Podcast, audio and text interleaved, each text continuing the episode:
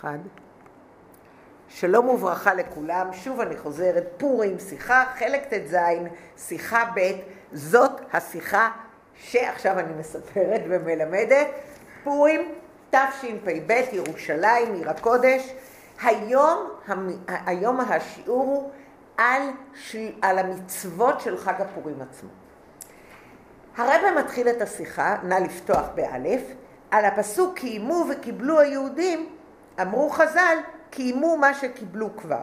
היינו, מודעה רבה לאורייתא, מצד זה שבעת מתן תורה כפה הקדוש ברוך הוא עליהם הר כגיגית וכולי, ונתמתלה מידי פורים, כי הדר קיבלוה בימי אחשורוש.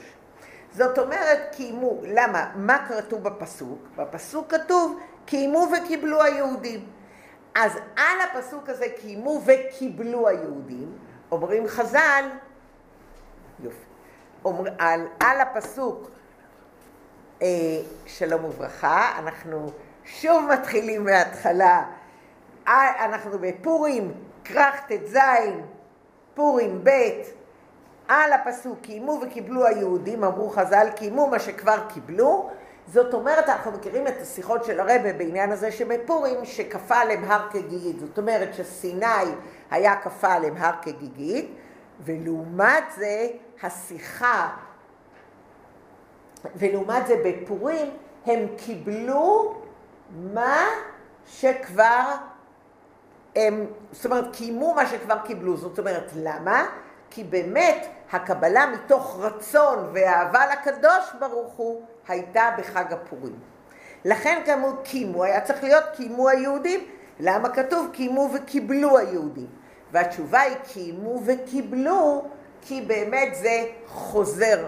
אתם מבינים מה שאני אומרת? זה חוזר פעם אה, שנייה. זאת אומרת, כפה עליהם הר כגיגית בהר סיני, ואז הם קיבלו את התורה, אבל מתוך אונס, ו, ובואו נניח איך אתה יכול לקבל משהו מתוך אונס, ובואו אני אגיד משהו בהלכה. בהלכה כתוב שאם בן אדם נאלץ, ב, ב, הוא, הוא, מישהו בא אליו עם רובה, ואומר לו תן לי את, ה, את, ה, את הדירה שלך ב, במקום בשני מיליון במאה אלף שקל. אז uh, הוא עומד עם רובה, אז עכשיו יש לו ברירה, או למות עם רובה, או לתת לו בהנחה של מיליון תשע מאות. אתם, אתם חושבים שהוא רוצה לתת לו? לא. נכון שהוא לא רוצה לתת לו? לא רוצה לתת לו. אבל יש רובה. הוא מפחד, נכון? אבל אם הוא ייתן את כל הכסף שלו, הוא יהיה כמו מת. יפה. אז הוא נותן את הכסף, מה, אני לא יודעת. אז הוא אומר, אז כתוב בהלכה, בואו בואו בואו נגיד, אז כתוב בהלכה, שאם הוא נותן, ב... כי אין לו ברירה, כי כפו עליו, אז אחר כך הוא אה, אה, יכול לבוא לבית דין ולבוא עם שני עדים ולהגיד, לא עשיתי את זה מרצוני הטוב, אלא עשיתי את זה כי כפו אותי, ואז זה חוזר. זאת אומרת, ואז הוא מקבל את הדירה חזרה. בסדר? אז הוא נשאר עם כסף. גם הוא נשאר וגם עם הכסף. אז זאת אומרת, יש לנו כאן נקודה שאנחנו צריכים ללמוד אותה, כן, או, או להבין אותה, שיש לנו בן אדם שבא ובאמת אה, אונס את השני לתת, אבל אם זה אונס באמת כי זה בכפייה, אז הבן אדם יכול להשתחרר מזה. עד לפה כולם הבינו? יש רעיון. כן. שכופים אותו עד שאומר רוצה אני. נכון. כופים אותו עד שאומר רוצה אני, בדבר אחר לגמרי. כופים עד שאומר רוצה אני, זה שזה הלכה. כשהרמב"ם אומר שבן אדם מחויב לתת גט, והבית דין אומרים אתה צריך לתת גט, והבית דין קובעים שאתה צריך לתת גט, גם אם אתה לא רוצה לתת גט, אתה חייב לתת את הגט ומותר להלקות אותו עד שיגיד רוצה אני. הבית דין הוא מספיק מכובד ויש לו הרבה שיקול דעת. פה אין שום שיקול דעת. פה בן אדם בא אליו עם רובה. אז מה שאת אומרת זה נכון מאוד, אבל זה במקרה הזה כפייה שהיא דווקא על ידי כפייה על ידי בית דין, וכפייה על ידי בית דין זה משהו אחר לגמרי. איזה סוג של לא? זה זה כשבית דין מחליט. כשבית דין ברור לו שהבן אדם אה, אה, הוא לא בסדר, ומגיע לגט, לא, לא על זה, אני מדברת למשל שבת, כופים אותו עד שהוא לא רוצה עליהם? אנחנו לא, לא, לא, לא נאמר בזה, אני לא יודעת. אני, תקשיבי, אני לא בן אדם הלכה, אין לי מושג, אני לא יודעת. אני יודעת שזה נאמר ברמב"ם, וכופים אותו עד שאומר רוצה אני. אני רוצה להמשיך הלאה. אז מה אומר הרבי? אם כפו, מה מסביר הרבי? אם כפו על עם ישראל בכפייה, למה? כי הראו להם כזה אור, כזה אור, כזה אור. אתה לא יכול לעשות שום דבר, אז, אז הנשמה שלך פורחת, אז, אז הוא אומר, רוצה אני, רוצה אני, רוצה אני, רוצה אני. לא היה להם כלים. בסדר, לא משנה, לא היה להם כלים, אבל היה להם אור. היה להם אור, מה הם רצו? רצו את האור, נכון? אז אמרו, אנחנו עושים את התורה. עכשיו, בפורים, המצב הוא אחר לגמרי. אז זאת אומרת, אפשר לומר שאותו נתינת התורה הייתה בכפייה. למה היא הייתה בכפייה? כי הוא הראה להם כזה אור שלא היה להם ברירה. אבל בואו נראה עכשיו משהו אחר לגמרי.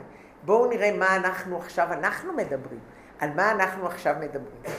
אנחנו עכשיו מדברים על עולם אחר לגמרי. על עולם שבו בני ישראל, אחשורוש, מקבלים, מרדכי אומר להם, תחזרו בתשובה, והם כולם אומרים, וואו, אנחנו רוצים את התורה, אנחנו מוכנים לתורה, אנחנו אוהבים את התורה, נכון? אז מה זה אהבת התורה הבלתי רגילה הזאתי? אהבת התורה הבלתי רגילה הזאתי, זאתי אהבת התורה, אבל בתוך חושך נוראי, בתוך חושך של אחשורוש. אז אנחנו יכולים לומר שבתוך החושך הזה שעם ישראל מקבל את התורה, מה זה? זה באהבה. ואז, לכן, אומרים חז"ל, קיימו מה שכבר קיבלו, אומר הרבה מודעה רבה לאורייתא, כפה הקדוש ברוך הוא מהר כגיגית ונתבטלה בימי הפורים, אדר קיבלוה בימי אחשורוש. כמובן שמה שקיבלו בני ישראל באותם ימים, את התורה מדעתם, הוא עניין עיקרי. ואם כן לכאורה אינו מובן. למה לא תוקנו לעשות בימי הפורים איזה עניין לזכר הדר קיבלוה בידי אחשורוש תקשו? אם חז"ל אומרים לנו ומלמדים אותנו שהדר קיבלוה בימי אחשורוש, הוא אומר את זה בהדר קיבלוה, אז זאת אומרת חג הפורים הדבר העיקרי שלו זה קבלת התורה. קבלת התורה לא מתוך אור עצום ומתוך כפייה, אלא קבלת התורה ברצון ובאהבה. אז אם העניין של פורים זה קבלת התורה באור ואהבה, איך אנחנו לא עושים זכר לעניין הזה? הבנתם מה אני אומרת? זאת אומרת, הנקודה של פורים, הם קיבלו עליהם עכשיו את, את תורה ומצוות מתוך אהבה, מתוך אהבה לקדוש ברוך הוא, למרות שהיה להם קשה. אז למה אנחנו לא עושים לזה זכר? למה אנחנו לא זוכרים את הדבר הזה? הבנו? אז עכשיו הרב אומר על זה, כן, כן עושים לזה זכר. שלושת הדברים מאהבת הנס, זה מה שהוא קורא, ואף על פי כן קיבלו עמידעתם, הייתה מאהבת הנס שנעשה להם מכל מקום, עדיין קשה לומר שלא היה צורך לתקן אפילו זכר לעניין כל כך, כל כך שנגרם על ידי הנס, והגמר והשלמות של מתן תורה, קבלת התורה מדעתם. זאת אומרת, הרב אומר כן צריך לעשות איזשהו זכר. וכאן הרבה בצורה מפתיעה, אני עוד אף פעם לא שמעתי את זה בחיים שלי, אני כבר הרבה שנים בחב"ד, הרבה עכשיו מסביר לנו איך שלושת המצוות, מקרא מגילה, משלוח מנות ומתנות לאביינים, הוא למעשה הזכר של אותו דבר שקיבלו באהבה. אני חוזרת שוב. הנקודה כאן בשיחה היא להסביר את העניין, קיבלו מה ש... קיימו מה שכבר קיבלו, זאת אומרת, אנחנו הולכים עכשיו להסביר אם, האם יש זכר או אין זכר לאותו מעמד היסטורי בלתי רגיל, שבו אחרי שכבר קיבלו את התורה אבל כפה עליהם הר כגיגית, הפעם הם מקבלים את התורה בהדר קיבלוה בימי אחשורוש. איפה הזכר לדבר הזה? הרבי שואל, איך ייתכן שאין זכר לדבר הזה בפורים? כולם הבינו או לחזור עוד פעם? הרבי אומר, איפה יש את הזכר לזה שהדר קיבלוה? בשלוש המצוות, קריאת מגילה, משלוח מנות ומתנות לאביונים. איך הרבי מסביר שבשלושת המצוות האלה רואים את עניין קבלת התורה? הבנתם את השאלה? אז הרבי מסביר. אם אנחנו מדברים על מקרא מגילה, בואו נסתכל, מצוות אלה מודגש בהם השינוי שבפורים, ביחס לחגים ומועדים האחרים. מה שאין כן שאר המצוות והעניינים שבפורים, קריאת התורה ואמירה ועל הניסים וברכת המזון. העניין הזה שאנחנו קוראים את המגילה בלילה וביום, קריאת התורה יש, נכון, יש קריאת התורה מיוחדת לפורים, אבל יש גם קריאת התורה מיוחדת לחנוכה, ויש גם קריאת התורה מיוחדת לתענית, כמו שהיום אנחנו נמצאים בתענית אסתר, ויש כל מיני קריאות התורה. כאן זה קריאת אחרת. כאן זה המגילה, שאנחנו קוראים את המגילה הרבי מסביר, קוראים את המגילה ביום ובלילה. החילוק בין מעשה אדם שעושה בכפייה באונס, בין הנעשה ברצון, כאדם העושה מעשה בעל כוחו בכפייה, הוא עושה רק באופן הנדרש במידת ההכרח. מה שאין כן, אם הוא מקבל את זה ברצונו, הוא משתדל ומחפש. וזה בא לידי ביטוי במה שכתוב קיימו וקיבלו עליהם יהודים את המצוות, קריאה וכתיבת המגילה, משלוח מנות ומתנות לאביונים. זאת אומרת, שלושת העניינים הללו אינם דברים חדשים ממש. מאידך, יש בהם הוספה על מה שקדם להם. המגילה אינו חידוש. נכתבו עוד ספרי קודש של מגילה, אבל כאן הבקשה המיוחדת כתבוני לדורות, ונכנס לכלל הניסים הכתובים על כל פנים. אתם רואים את זה? זה בעמוד 366 או בגרסה, זה עמוד 2 למטה. אנחנו כאילו ממשיכים הלאה ב... אמ, אנחנו עכשיו בבית. עניין המגילה, כולם רואים? עניין המגילה אינו חידוש, כי כבר נכתב, על כל פנים הוא סופם וסיומם אה, ונכנס לכלל הניסים הכתובים, המגילה נכנסת לכלל, זה, זה האחרון שחז"ל חתמו, חנוכה נכנס או לא נכנס? לא נכנס, יש מכבים א', מכבים ב', לא הכניסו את זה לכתובים, שתדעו. אז הסיפור של הנס ביום טוב, קריאה בלילה מתוך המגילה של קלף, משום פרסודה ניסה. זאת אומרת, מה הרב אומר? בואו נראה. אם אני מדברת בדרך כלל על קריאת התורה, אז יש בפורים בדרך כלל קריאת התורה. יש גם בפורים קריאת התורה מיוחדת של פורים.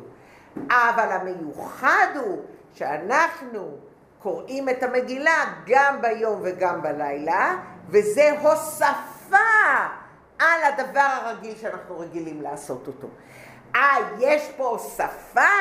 זאת אומרת, אנחנו מוסיפים, אז זה הביטוי לעניין ש, ש, שקיבלו את, את התורה הקדושה. עוד פעם. שלושה דברים הרבה אומר, אני רוצה להוכיח לכם, בשלוש מצוות של פורים, כן יש זכר או יש אזכרה לעניין המיוחד שהדר קיבלוה בימי אחשורוש, זאת אומרת שקיבלו את התורה עוד פעם בימי אחשורוש, והפעם לא מתוך כפייה. איזה שלוש מצוות הם? אחד, קריאת מגילה, שתיים, משלוח מנות, ושלוש מתנות לאביונים. עכשיו אני אראה לכם בסימן ב' שכל אחת מהמצוות האלה, היא לא רגילה כמו שאנחנו רגילים אליה, יש בה תוספת, והתוספת הזאת, התוספת המיוחדת הזאת, היא מיוחדת בגלל פורים, בגלל שזה זכר לאותו דבר מיוחד שקיבלו עליהם מה שכבר כי... שקיבלו עוד פעם מה שכבר קיימו. הבנו? בסדר? אז למה? כי אני קוראת יותר מגילה. למה? כי אני קוראת את המגילה גם בלילה וגם ביום, נוסף על קריאת, הרג... קריאת התורה הרגילה של פורים. שתיים, מתנות לאביונים. משלוח מנות, סליחה. משלוח מנות. סעיף ב', כרך ט"ז, שיחה ב'. משלוח מנות, על פי המבואר בספר מנות הלוי, שזה ספר של אה, מקובל מאוד, אה, מקובל מאוד גדול. עניינו להרבות שלום ורעות בין יהודי לרעהו.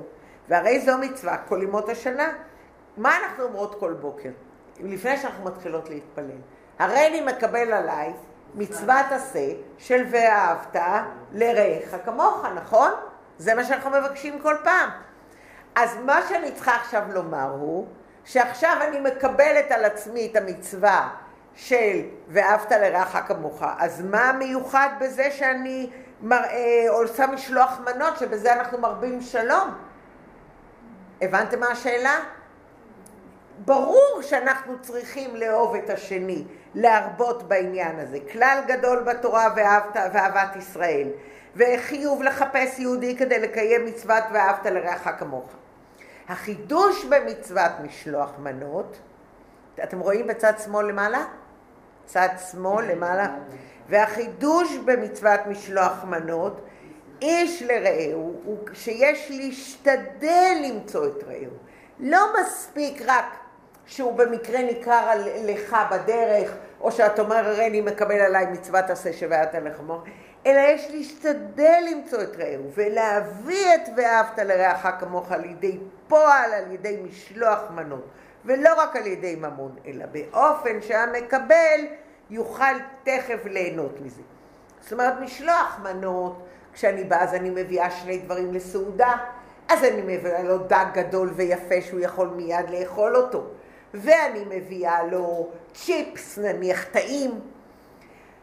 אז אני מביאה שני דברים לסעודה, או אני מביאה יין מאוד מאוד טעים. אז הדברים האלה הם דברים מאוד מאוד מיוחדים. הבנו?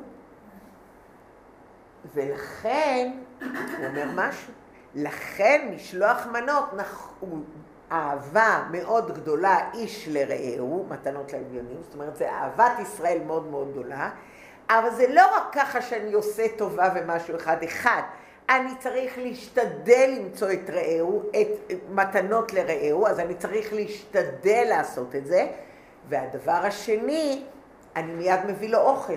אני לא רק מלטף את הראש ואומר לו, אוי, אני משתתף בצערך, או אוי, אני שמח בשמחתך, אולי הייתי צריכה להתחיל בשמח בשמחתך, אלא מביא לו אוכל, ממש מביא לו דבר שמיד משמח אותו, הוא לא מביא לו כסף, שאז הוא הולך לקנות, ואז הוא מבשל, ואז הוא מכין, ואז הוא אוכל, לא, אלא מיד. זאת אומרת, הוא מיד יוכל ליהנות בזה. אז גם יש פה עניין שלא כרגיל, אלא דבר מיוחד. מצווה מיוחדת של אהבת ישראל ולשמח את מישהו אחר. הדבר השלישי, מתנות לאביונים, עניין צדקה.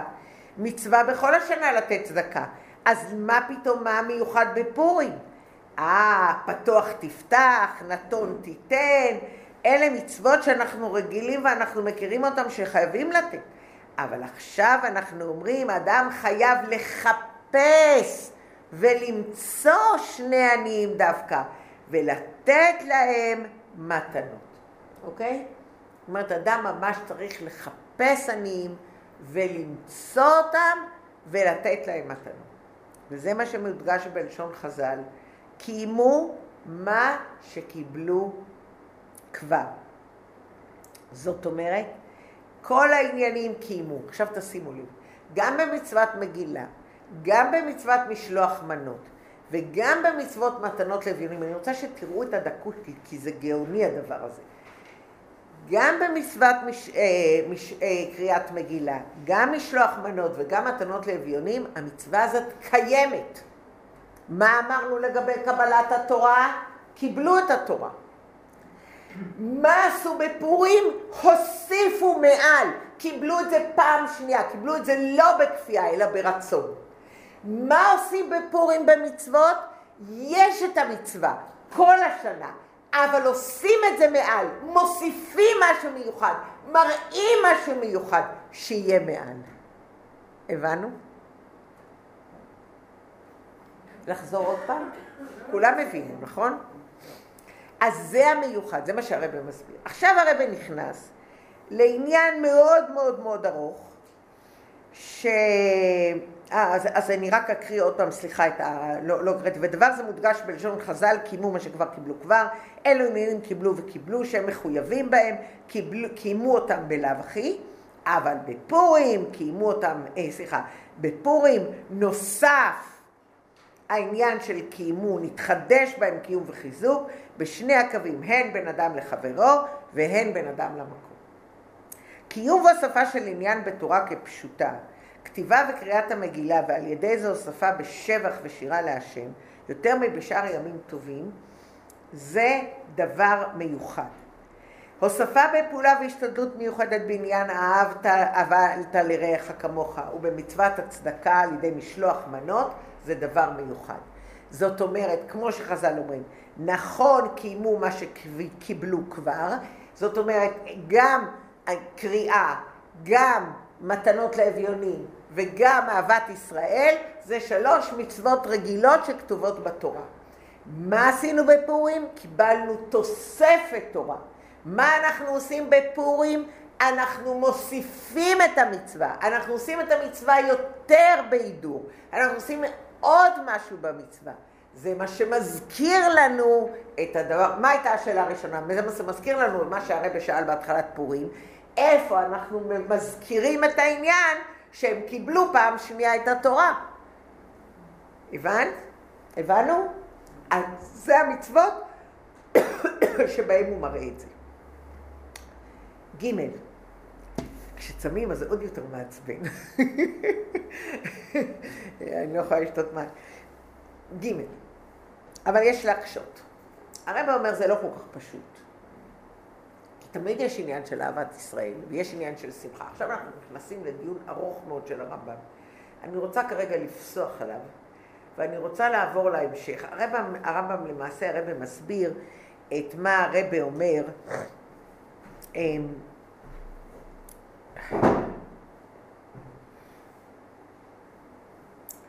הרב מסביר את, ה, את הנקודה של הרמב"ם, משלוח מנות מתנות לבינים, מצינו טעמים אחרים, משלוח מנות, שיהיה לכל אחד, הלוא אנחנו לוקחים, אה, שיהיה לכל אחד סעודה, אז אם אני לוקחת משלוח מנות ואני אומרת ששני אנשים מחליפים ביניהם, חז"ל, אה, הלוא חב"ד עושים את זה, שהם מחליפים את המנות בין אחד לשני, איך הם מחליפים את המנות?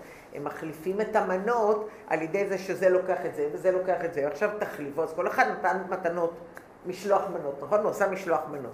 ככה אנחנו עושים, ב... כשאנחנו במבצעים, ככה אנחנו עושים. עכשיו, מה אומר הרבה? אה, סליחה, מה, מה הטעם לדבר הזה? שעשו את זה בגמרא.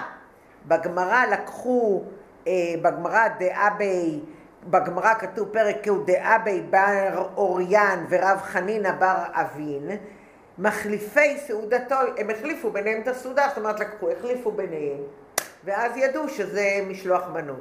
אז הוא אומר, רגע, אז אם זה רק אה, משלוח מנות, אין פה, אז, אז מה המיוחד ומה הדעות, ואז הרמב"ם מסביר שהמצווה הזאת צריכה להיות עניין של שמחה, וצריך מאוד מאוד חשוב עניין השמחה ולשמח את העני, עד כדי כך שהרמב"ם אומר, ופה אני רוצה להסביר את העניין שהרמב"ם אומר, מוטב לאדם, תסתכלו בבקשה בסעיף ד', מצוות מתנות לאביונים אינה רק בתור קיום מצוות צדקה, על דרך זה בנוגע למשלוח מנות, ולכן לשון הרמב"ם, אני מקריאה הרמב"ם מצד שמאל, סעיף ד'. מוטב לאדם להרבות במתנות, אתם רואים את זה? איפה זה? בצד עמוד 367 אה, צד שמאל למעלה? מוטב לאדם להרבות? כולם רואים?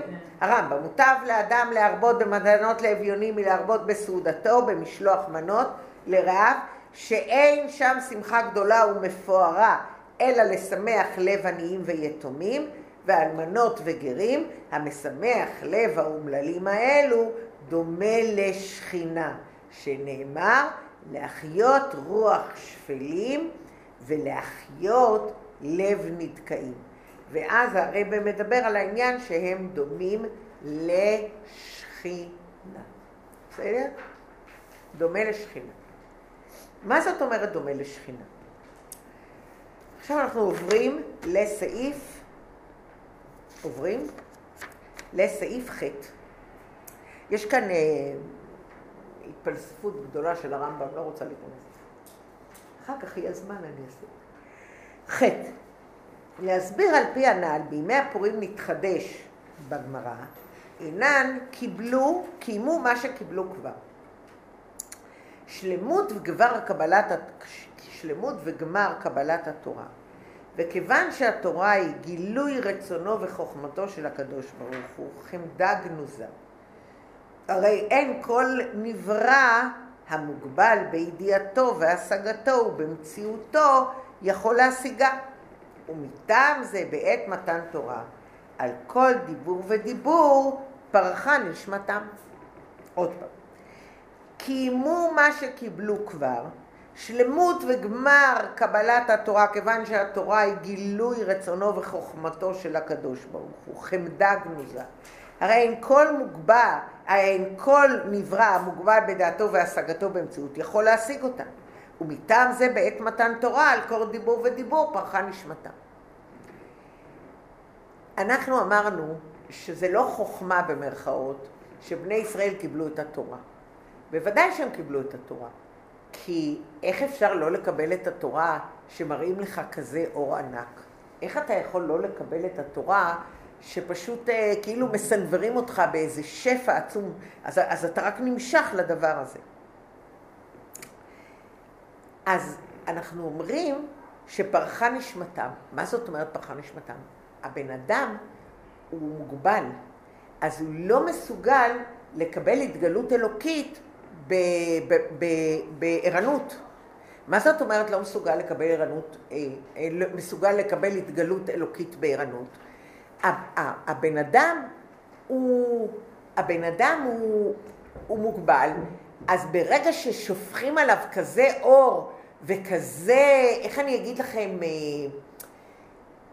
משהו רוחני, איזה משהו עצום, הוא, הוא לא מסוגל לעמוד בזה. אני אספר את הסיפור שרב לוי, רב זושה מנפולי, ביקש לקבל את היראת שמיים של המלאך הכי קטן שיש, וכשהוא רצה לקבל את היראת שמיים של המלאך הכי קטן שיש, ונתנו לו את זה, אז הוא התחבב איתם, הוא, הוא אמר, רק תיקחו את זה ממני, אי אפשר לחיות ככה.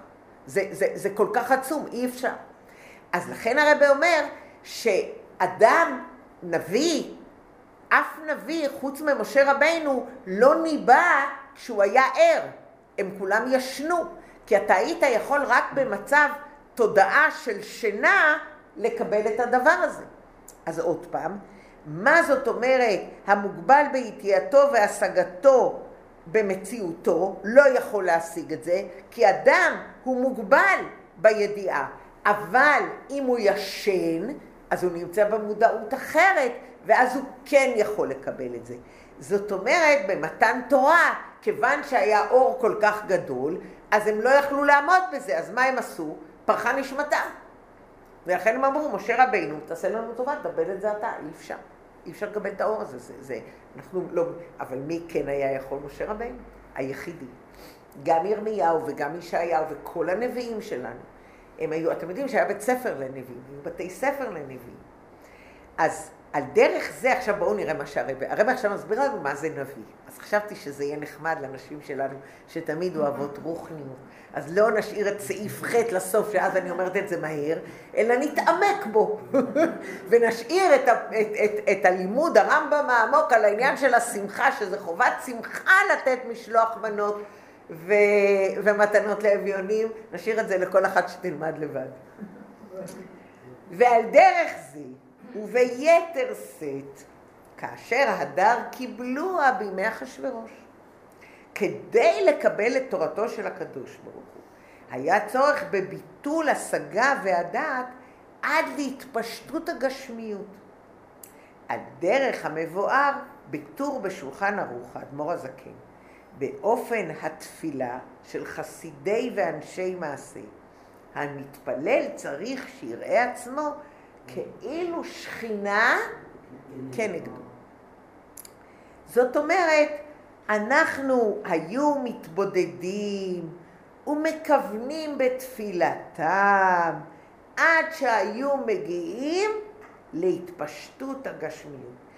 פעם היה בית ספר לנבואה, ובן אדם היה קודם כל מוריד מעצמו את רצונותיה של הנפש הבהמית, כי כל עוד הנפש הבהמית הנוחה לספר ככה סיפור מתוק מהבנות של אור חיה, שישבתי ולימדתי אותם ביום שני, אז הם אמרו לי, תקשיבי, ודיברנו על אליהו הנביא, לא יודע, זה היה לפני שבועיים, אז הם אמרו לי, איך יהיה שאנחנו נהיה כל כך, שזה יהיה הכל כל כך רוחני, שאנחנו כל הזמן נהיה ברוחניות. מגיע מוצאי שבת, אתה כבר רוצה קצת אה, גשמה, קצת אה, לפתוח אייפון, לדעת מה קורה, איך נהיה כל הזמן רק ב... ברוחניות, ב... אמרתי, טוב, שנגיע, אנחנו נפתור, רבי יפתור לנו גם את הבעיה הזאת. אבל העניין הזה, בשבילנו, להשתחרר, אז אתה צריך לדחות את עצמך, אז אנחנו לא הולכים עם אייפון, אנחנו הולכים עם פלאפון כשר כדי שלא נתפתה. ואם אתה הולך מצד העבודה, אז אתה צריך לדעת שאתה לא מתחיל להסתכל כל פעם ולראות כל מה שיש.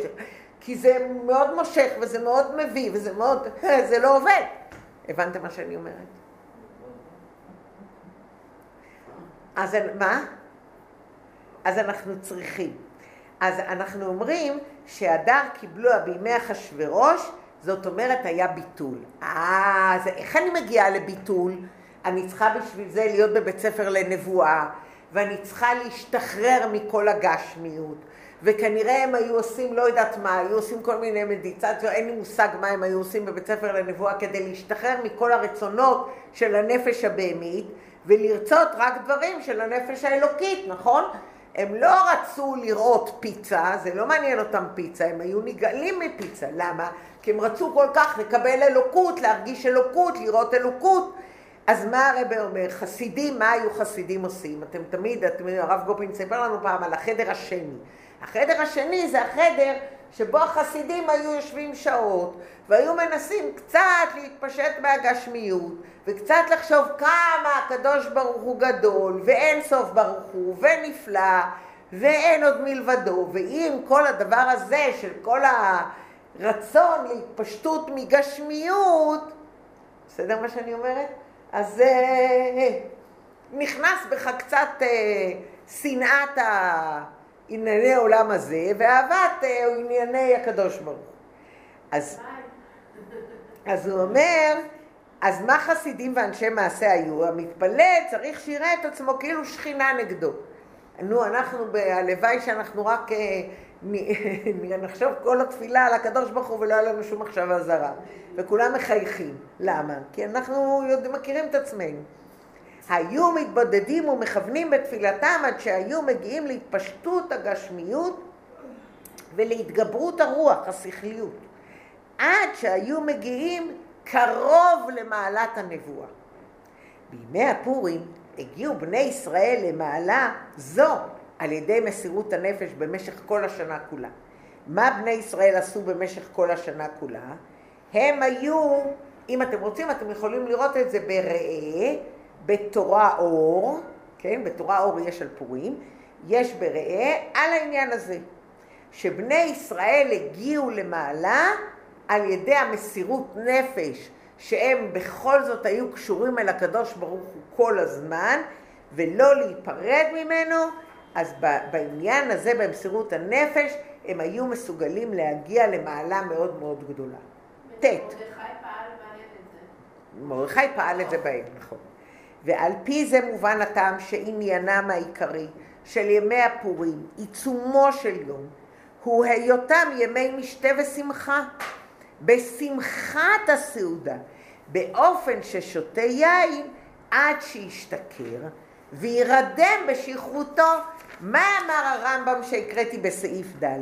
מוטב לאדם להרבות, סעיף ד' עמוד 367, מוטב לאדם להרבות במתנות לאביונים מלהרבות בסעודה ומשלוח מנות לרעב, שאין שם שמחה גדולה ומפוארה, אלא לשמח לב עניים ויתומים ואלמנות וגרים, שהמשמח לב האומללים, האלו דומה לשכינה. אז למה השמחה מביאה לשכינה? למה הרב אומר לשכינה? אני יכול לקבל שכינה בערנות? לא. איך אני מקבל ערנות? בשינה. איך אני מגיע לשינה?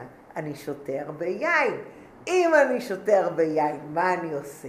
אני נרדם. אם אני נרדם במצב אלוקי, זאת אומרת, אני נרדם בצורה כזאת שאני עשיתי מצווה, ואני בשמחה, ואני בקבלת התורה, שאני מקבלת על עצמי את התורה עכשיו כמו שרציתי, אז לכן אני יכולה, ולכן סעיף ט' הוא כל כך, אני צריכה קודם להבין את ח' כדי להסביר את ט'. כי אז אני ישנה, ואי עד שישקר וירדם בשכרותו. אה, אם הוא נרדם בשכרותו, זהו, הוא ישן. כי אז הדר קיבלוה בימי אחשורוש, קיימו מה שכבר במתן תורה בא לידי ביטוי בכך שהאדם מתבטל דעתו והשגתו עד שמגיע להתפשטות הגשמיות ועל דרך מה שמצינו בנבואה כמו שכתב הרמב"ם כולן אין רואין אלא בחלום בחזיון לילה או ביום אחר שתיפול עליו תרדמה וכולם כמתנבאים אבריהם מזדעזעים וכוח הגוף כשל ועשתונותיהם מתטרפות. אז אתם רוצים, אם אתם רוצים לא לשלוט בגוף ולהרגיש, כנראה זו חוויה כזאת גדולה, שאתה וואו, אתה מרגיש ככה, והעיוורים, וכל זה אתה עושה, אז אני חוזרת על הרמב"ם.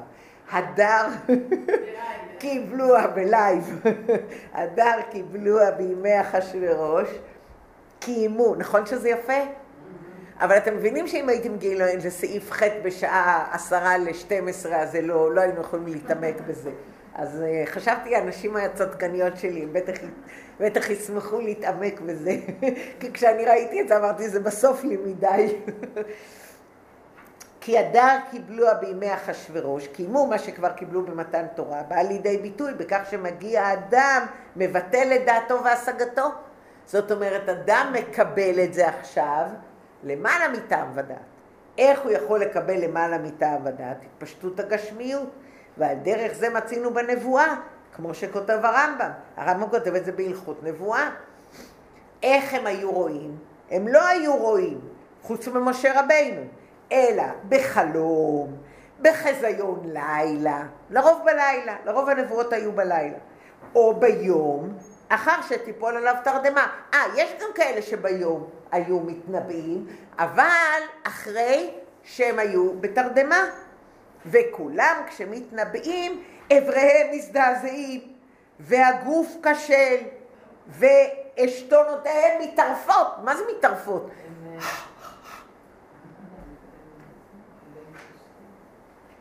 וזה שחיוב השמחה, ימי שמחה, משתה ושמחה, הוא באופן בלתי מוגבל לגמרי, עד שישתכר וירדם בשכרותו, ואזי מתבטל ציורו. זאת אומרת עשתונותיו, זאת אומרת עד שישתכר וירדם. אה, הוא ירדם, אז תתגלה אליו השכינה. אני רוצה להגיד לכם משהו, שנה אחת לפני 15 שנים, עוד מוישה היה חי, אז זה 16 שנים אחורה. מוישה היה איתנו. היינו פה באור חיה, והייתה פה סעודה והיינו פה, ואני זוכרת שאני באותה שנה החלטתי שאני למדתי המון, המון המון חסידות לפני זה, ואמרתי שהשנה הזאת אני הולכת להשתכר, ואני הולכת להגיד חסידות ולהרגיש פעם איך הדבר הזה, וואו, זה היה כיף, אני לא יכולה להסביר לכם כמה. אחרי זה סיפרתי לרב גופין, זה היה מדהים, הוא אמר לי, no more, מאז זה נגמר, אני אומרת לכם שזה היה, היה מדהים. ואז הבני, איך אני זוכרת את זה? כי מוישה כל כך התבייש באמא שלו המשוגעת, אבל אני הייתי באורות, אורות, וקצת, לא הרבה שתיתי. אבל ידעתי, אז למדתי המון חסידות לפני כן, ואז העברתי את השיעור בחסידות. אז גם היה סיפור שאז אני ו... כי יש, יש בפורים, שזה זמן של מאוד מאוד גבוה, אז יש לי חברה טובה, אורית מרטין, אז אנחנו שיחקנו שהיא התורם, והיא באה אליי והיא תורמת לי את הבניין של אור חיה. אז בפורים עשינו את המשחק. כמה דברים כבר עשינו בפורים. נמשיך לסעיף י'. מה כתב הרמב"ם, מוטב לאדם להרבות במתנות לאביונים מלהרבות בסעודתו ומשלוח מנות לרעיו. אף על פי שעניינן של כל שלוש המצוות האלו הוא שמחה, אני חוזרת, סעודה, משלוח מנות ומתנות לאביונים, אין שם, אין שם שמחה גדולה ומפוארה, אלא לשמח לב עניים ויתומים. השמחה הכי גדולה היא לשמח לב עניים ויתומים. אי מתי שמחת האדם היא אמיתית ושלמה? עכשיו תקשיבו טוב, עכשיו תקשיבו. וזה חב"ד. עכשיו, אחד, ה, אחד השליחים אמר, כבר לא רק שמגיעים אליי, אה, שנכבשה על ידי רוסיה, עיר אחת נכבשה על ידי רוסיה והשליח שם לא הספיק לצאת, והוא שם, הוא אומר, מה זה משנה מי, ה, מי השולט, העיקר שאני עם היהודים, דווקא אין כבר יותר אה, אש ואין שום דבר, מה? אז הוא אמר, אז הוא אמר, אה, אתם יודעים מה, עכשיו כבר החיילים הרוסים גם באים לבקש אוכל, לאן הגענו? גם הם מסכנים, אין להם אוכל.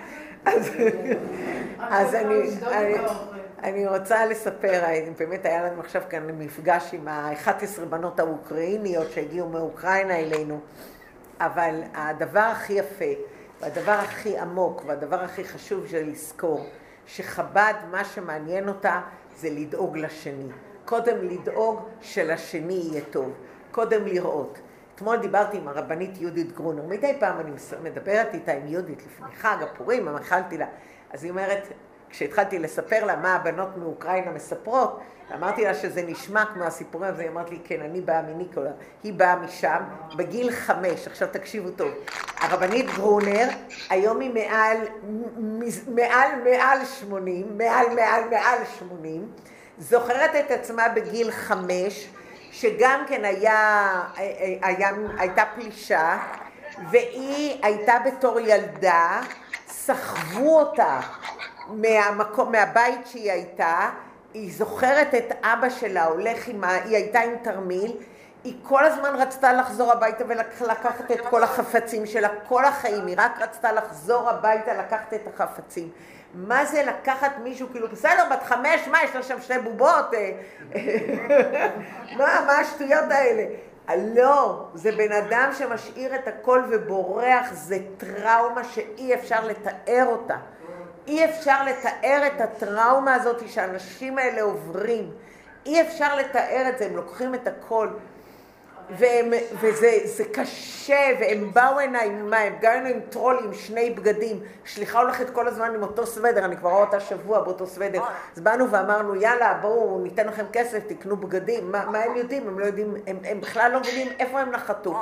בכלל הבן אדם, עד שהוא מתחיל בכלל להבין איפה הם, הם בטוחים שהם בטריפ, בטיול, בעוד שבועיים חוזרים לאוקראינה. זה ברור להם לחלוטין.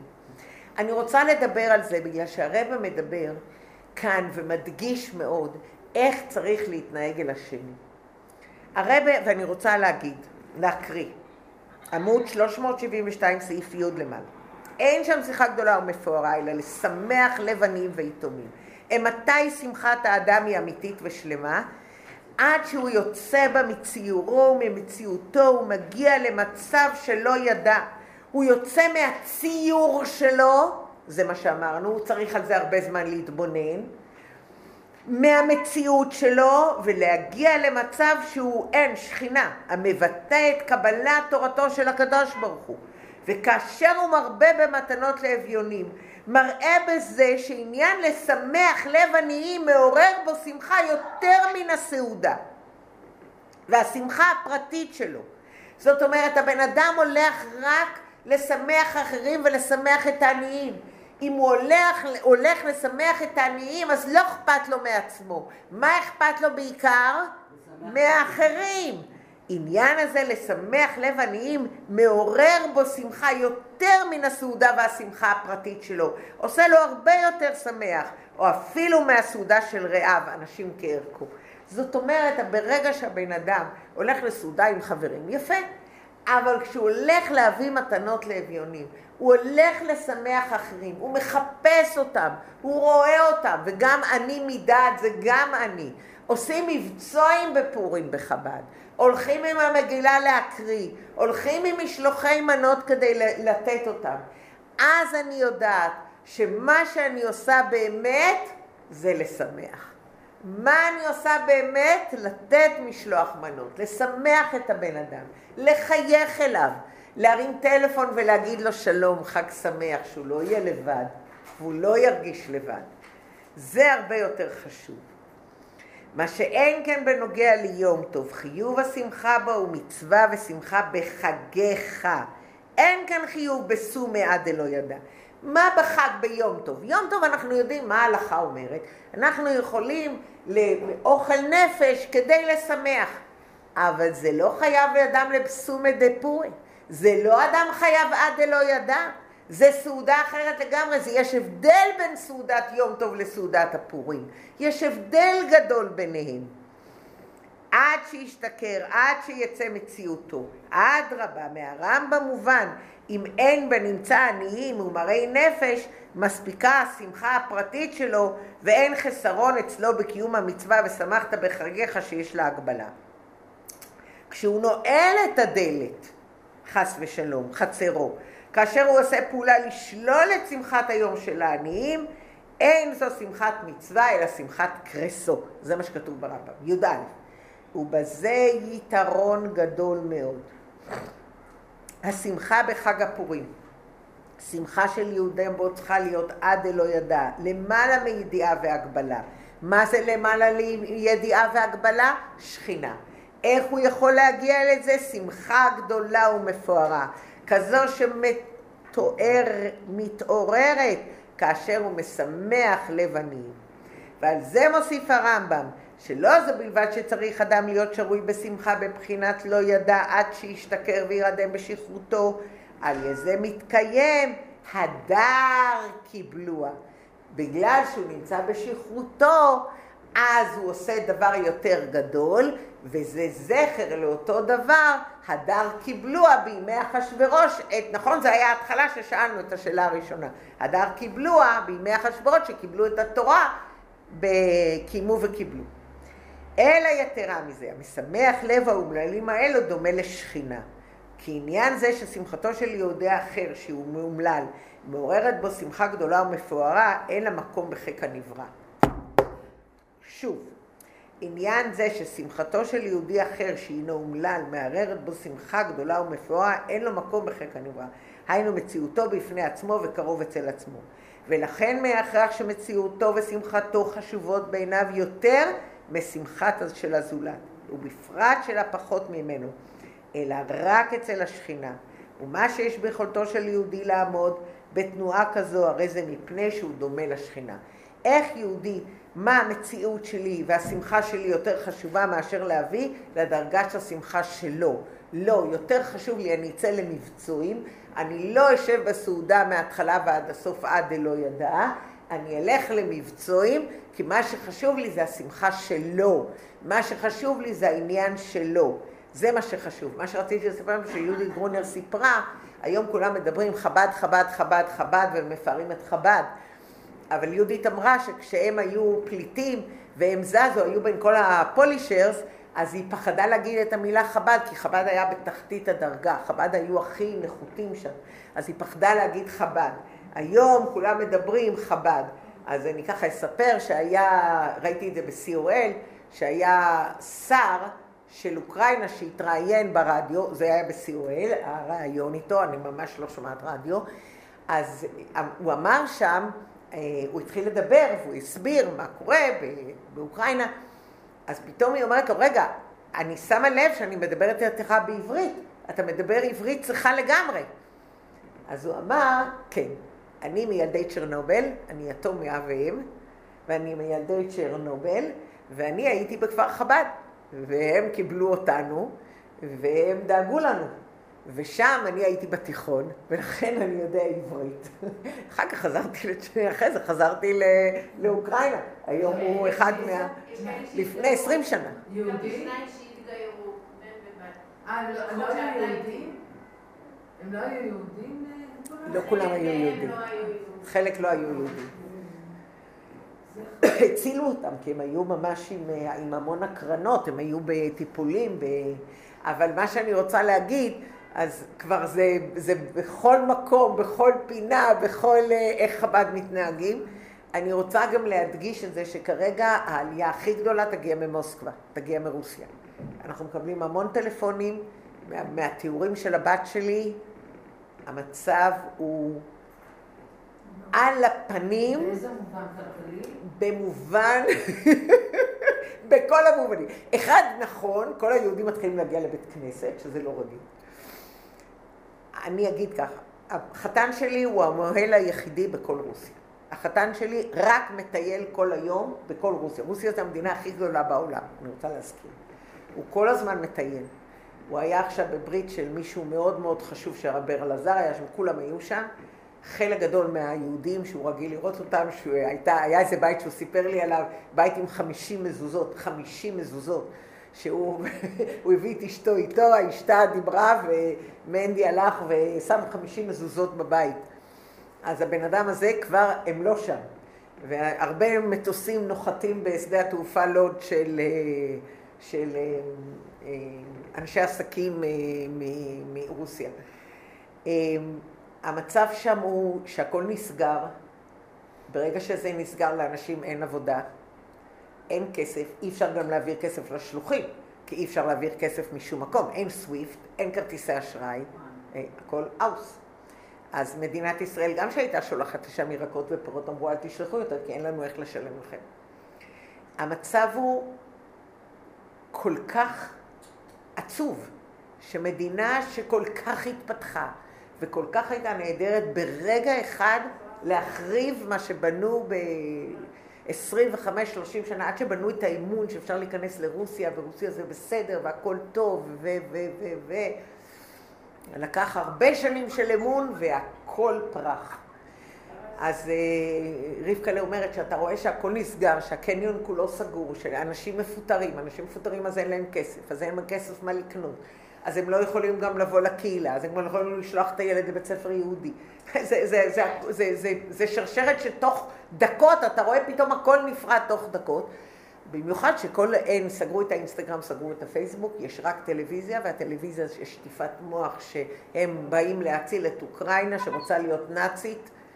זה, ורבקלה אומרת, אני לא יכולה אפילו לספר לך את זה, הבן אדם היחיד שהשפוי זה אימא שלי שאני יכולה לדבר איתה. כל האנשים בטוחים שאוקראינה רוצה לזרוק פצצות ולהשמיד את רוסיה, זה פשוט לא יאומן. אז פשוט חזרנו לרוסיה של שנת 67, זה, זה שלפני. לכן שרנסקי אמר לזהו, אה, אולי תפסיק אה, להתעסק איתה, תפסיק לתווך, אתה לא מבין מה זה, מה זה רוסיה. שרנסקי אמר, איך קוראים לו, לראש הממשלה, לא יודעת איך קוראים לו. אז זה לדבר הזה שנקרא ראש הממשלה. אז זה, זה, זה פשוט אה, לא יאומן לאן חוזרים. אי אפשר יותר לדבר בטלפון בכלל, שום דבר.